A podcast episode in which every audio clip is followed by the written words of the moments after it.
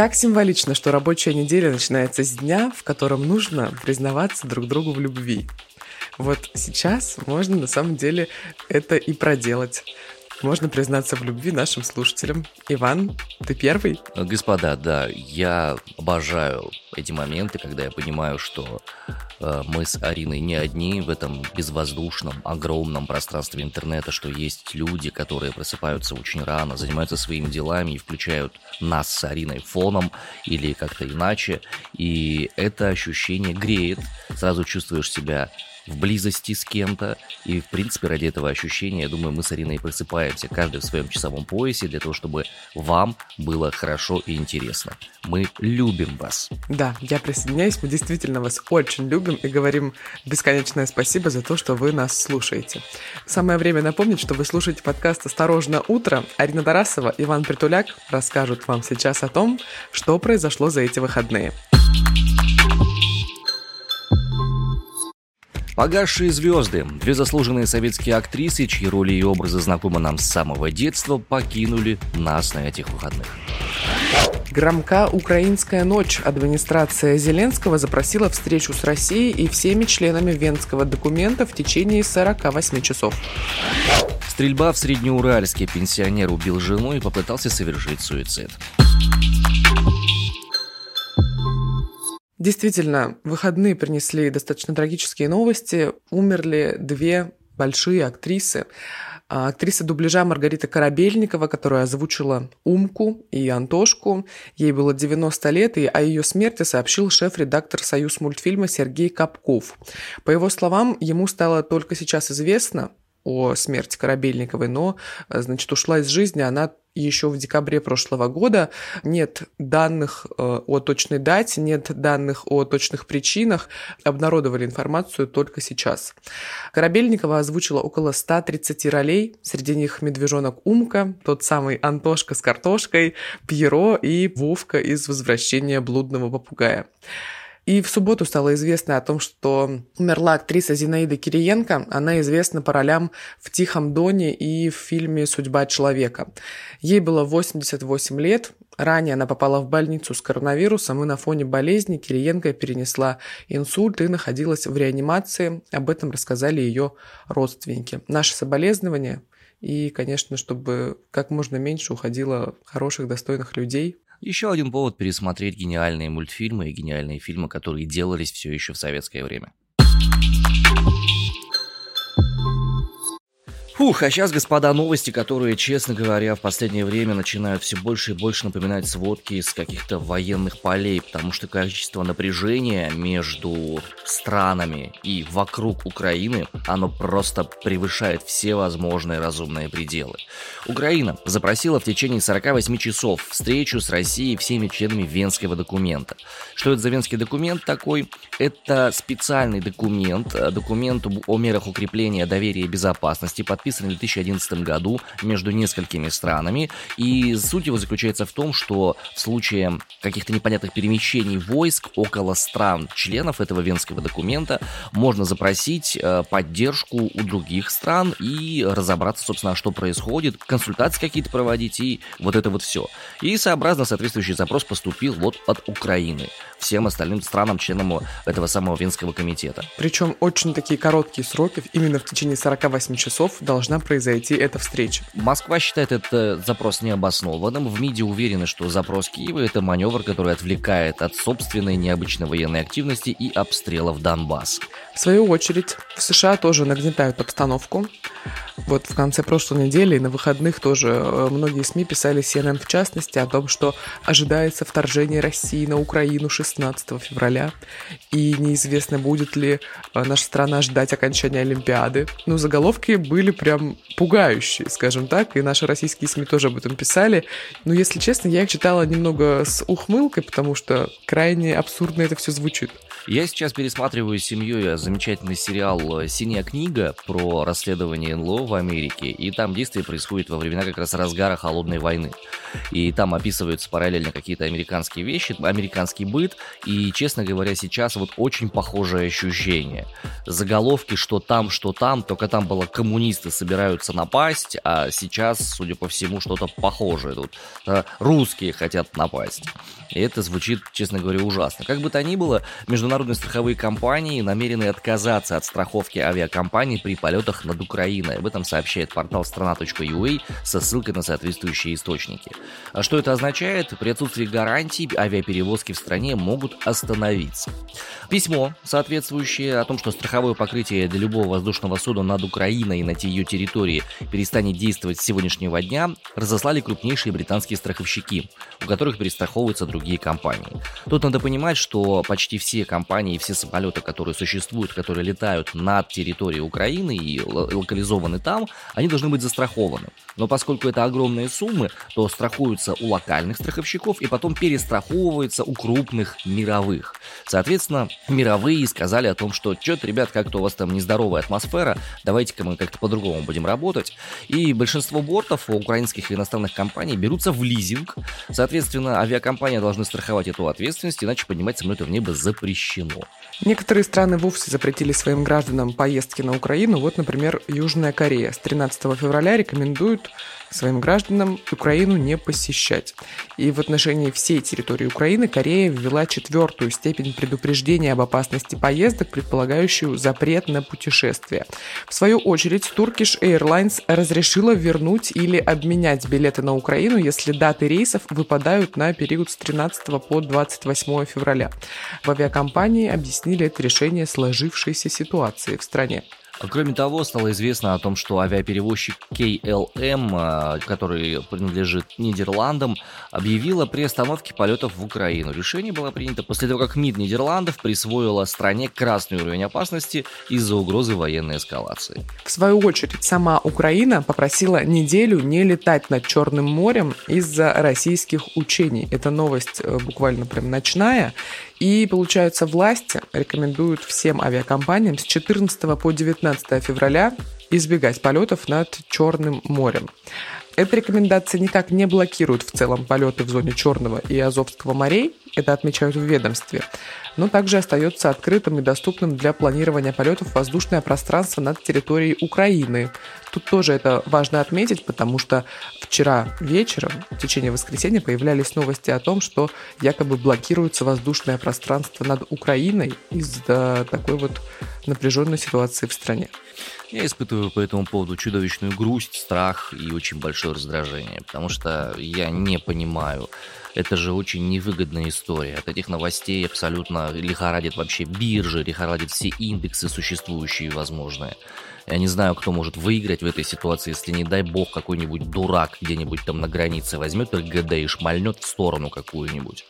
И это может стать поводом для начала Третьей Европейской, Третьей мировой. Ой, Вань, я предлагаю нам не пугать ни себя, ни слушателей. Я предлагаю дуракам не давать оружие, да. Просто смотреть в сводки новостей и рассказывать то, о чем происходит. Пока что ничего страшного не происходит, больше разговоров, больше каких-то запросов на встречи и все прочее. Ну, будем надеяться, что этим и ограничится.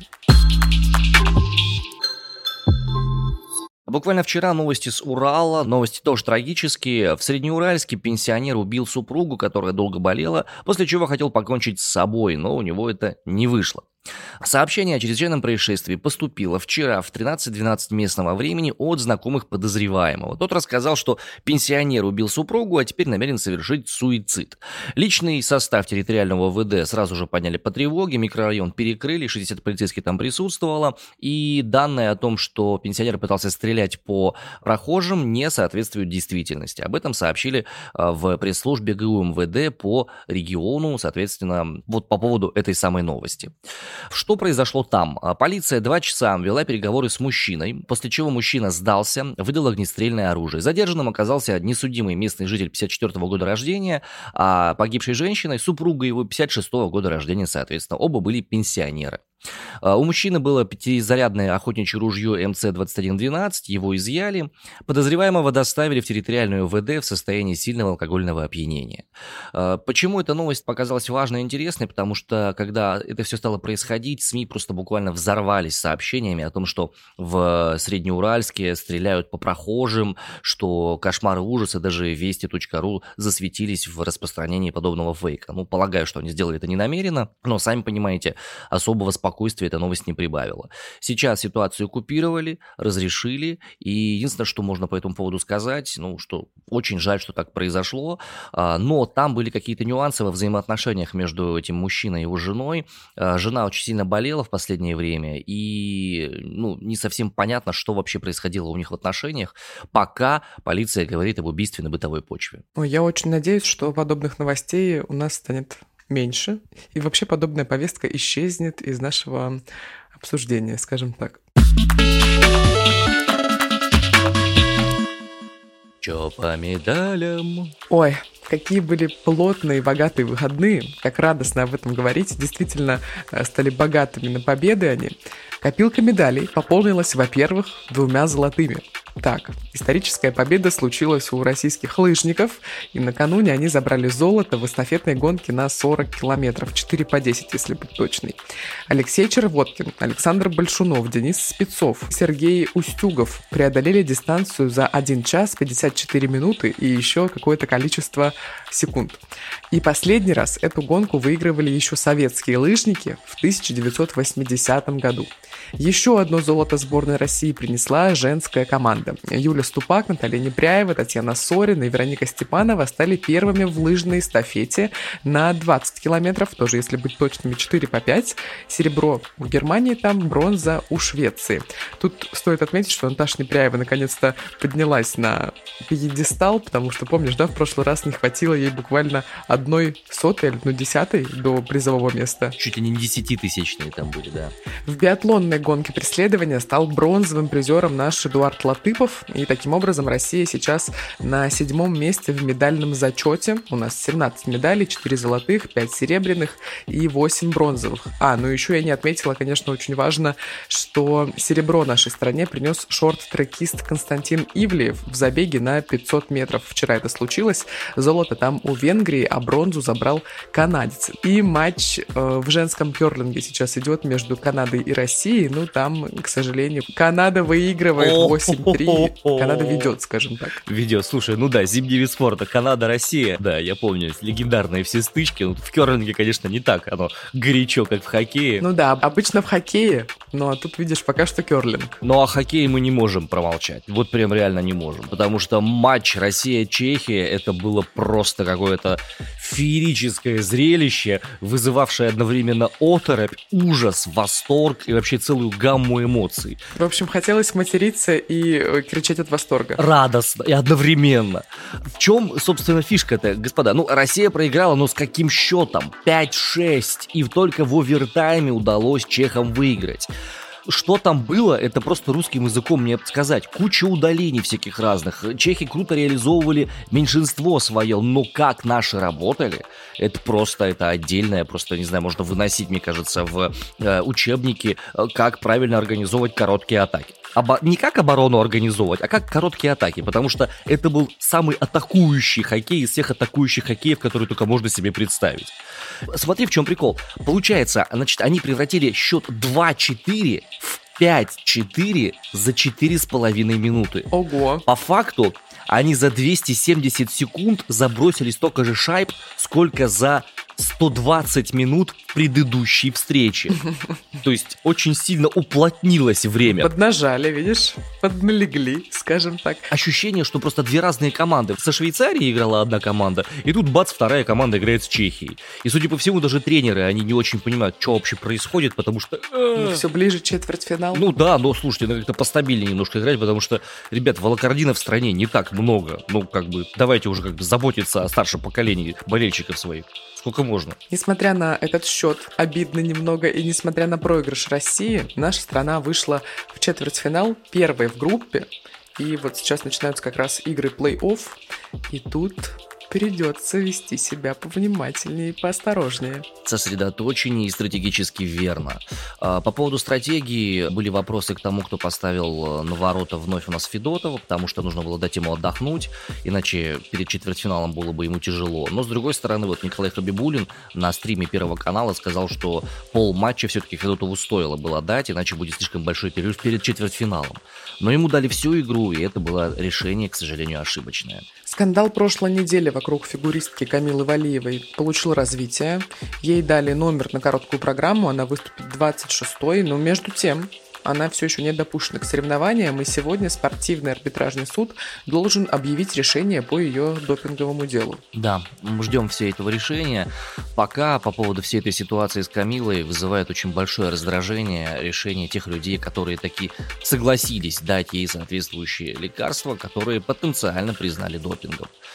Ужас заключается в том, что э, может быть так, что вот запретят вот эту вот штуку, да, и награждение командное не состоится, и медали отнимут соответствующие, и ужас еще и в том, что ее саму могут отстранить э, в период ее э, спортивной зрелости, как раз вот этой вот 15, 16, 17 лет и дальше просто будет уже сложнее и дальше участвовать в других каких-то олимпиадах или вообще в других чемпионатах. Ну, в любом случае, напомним, у нас сейчас 17 э, медалей, по количеству обгоняет нас только Норвегия, у них 21 медаль.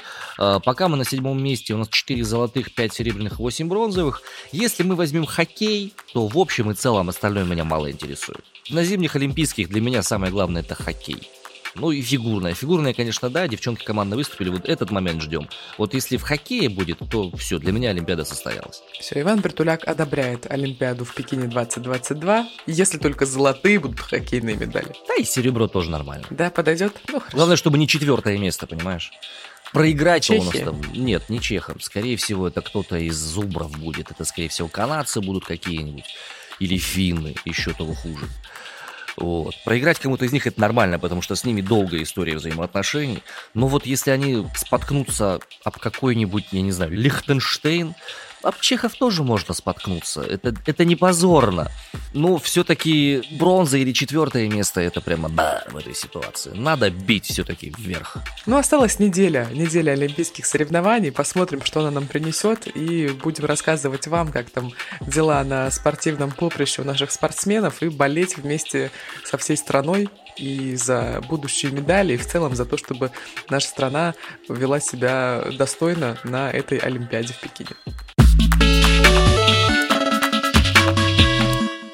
Арина, скажи, пожалуйста, когда у тебя завершались какие-то отношения, э, как ты поступала с подарками от этого бывшего или же с фотографиями, там, с чем-то еще? Какие-то есть, может быть, ритуалы, там, не знаю, там, сжигала ты их, там, протыкала иголками. Режу на куски. Выкалывала глаза, да. Ну, что-то такое вот. Что Слушай, это девичье? Нет, мне кажется, я, я удачный бывший партнер, я не делаю ничего. Абсолютно. Вот если бы ты жила в Белгороде, у тебя была бы чудесная возможность. Зоопарк в Белгороде предложил 14 февраля скормить своих бывших.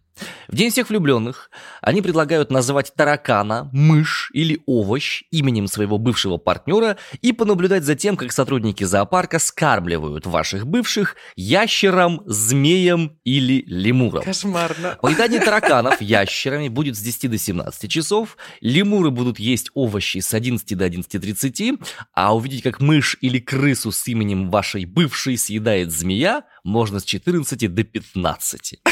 Прекрасная терапевтическая практика, отмечу я от себя. Директор зоопарка сказал, что если вы не залечили раны после болезненного расставания, в этот день все вокруг напоминает о бывших, приводит к слезам и неприятным воспоминаниям. Мы надеемся, что у нас люди смогут выплеснуть эмоции и почувствовать себя лучше. Слушай, а Красноярск на самом деле не отстает. У нас тут предлагают утилизировать подарки от бывших, собственно. В центре города установили целый контейнер с таким достаточно дерзким граффити, и рециклинговая компания предлагает прийти и выбросить туда подарки от э, своих бывших партнеров. Уже можно, на самом деле, это было делать еще до 14 февраля. Вот на протяжении этой рабочей недели, до 16 числа, можно отправить подарки от своих бывших в специальный контейнер Специально обученные люди их правильно утилизируют. И природе поможем, и, видимо, сердечку своему тоже. Ну вот смех смехом, а у людей замужних слэш-женатых, у них свои способы отмечания этого праздника. А, понятное дело, что 14 февраля это больше для тех, у кого еще не было постоянных отношений каких-то или чего-то еще. Но у меня жена совершенно случайно оставляет на компьютере открытыми вкладки с магазинами, где продаются букеты из ветчины. Я не понимаю. Я просто я не постигаю, как так. что, а что постигать? Пошел купил, и все. Ну, вообще, да, в эти моменты постигать ничего не нужно. Ничего не нужно. Нужно просто считывать знаки судьбы. Просто тупым мужиком, который пошел и купил, добыл, принес. Вот это вот все. Да, слушай, ну я, если честно, вообще забыла про то, что сегодня 14 февраля. Ну, в общем, мне кажется, я еще живу где-то в начале февраля, в первых числах, а уже середина, и, соответственно, 14 февраля. Ну, в общем, сегодня у меня настроение купить какой-нибудь медовый пряник в виде сердечка и пить с ним чай. По поводу февраля. Слушай, весна на самом деле на страну на нашу уже наступает, и это заметно по прогнозу погоды из самых разных ее регионов. Допустим, в Ленинградской области, в деревне Нижново уже почти совсем весна, там плюс 2 и дождь. А в деревне Сладкая Республики Калмыкия можно целоваться на улице, там плюс 5 и ясное солнце. Ну, а в Карачаево-Черкесии есть поселок с названием Счастливый, и в нем тоже плюс 2, тоже ясное солнце абсолютное. Можно ходить на улице, стрелять глазками и постепенно готовиться уже к летним променадам. И ходить за ручку без варежек. Вот, это очень круто. Если вы не понимаете, что это круто, ребят, мы в варежках 9 месяцев. 9 месяцев. Это дети столько рождаются, поэтому... Тактильные ощущения не те. Это прям вообще, да. А если целоваться на морозе, то губы потрескаются. И это все в Сибири знают, все. Поэтому вот давай, цените то, что у вас есть. Завершаем наш выпуск. Хочется напомнить вам о том, что это было «Осторожно, утро», подкаст, который каждый день делается для вас глубоко в Сибири. С вами на связи были Арина Тарасова из Омска. Э, давай не будем меняться городами. Давай не будем, давай не будем. Да не-не-не, все нормально. Арина Тарасова из Красноярска. И Иван Притуляк из Омска. Что хорошего у нас для вас есть? Во первых строках в обязательном порядке подпишитесь на «Осторожно, подкасты». Это наш инстаграм-аккаунт и наш аккаунт в Телеграме. А, почему это важно? Потому что там буквально вот-вот вышел недавно абсолютно свежий выпуск нового подкаста нашей студии, который называется «Киберпанк, который мы». Вышел анонс, можно послушать трейлер, и на этой неделе будет премьера первого эпизода. В обязательном порядке ловите момент, потому что это очень крутой, очень качественный, очень мощный разговорный контент будет, и мы будем рады, если вы сможете еще его и покомментировать нормально. Кроме того, напоминаем, что у нас спецвыпуск недавно вышел, готовится уже следующий спецвыпуск. Предыдущий у нас был про кибервалюту, и очень хочется, чтобы э, вы продолжали ставить нам 5 звезд на Apple подкастах и там, где это возможно, потому что мы видим, как рейтинг наш постепенно растет, это очень приятно, это очень сильно стимулирует. Комментарии. Не стесняйтесь, есть чем приложить, прикладывайте. В конце концов, когда, как не в День влюбленных, можно сказать то, что вы по-настоящему думаете близкому человеку. А мы считаем вас очень близкими людьми. Да, отправить целые сердечки или разбитые. Ну, мы будем рады любым на самом деле, но целые любим больше. Я вот желтые сердечки люблю, Ваня, а ты какие, какого цвета предпочитаешь? Мне нравятся коричневые. Ну, Ваня шоколадные, а мне, видимо, не знаю, солнечные, там, лимонные. Как вам больше нравится трактовать, так и трактуйте. Услышимся с вами завтра. Целая неделя впереди будем будем встречать каждый новый день вместе. Пока. Адьюшечки. Адьюшечки.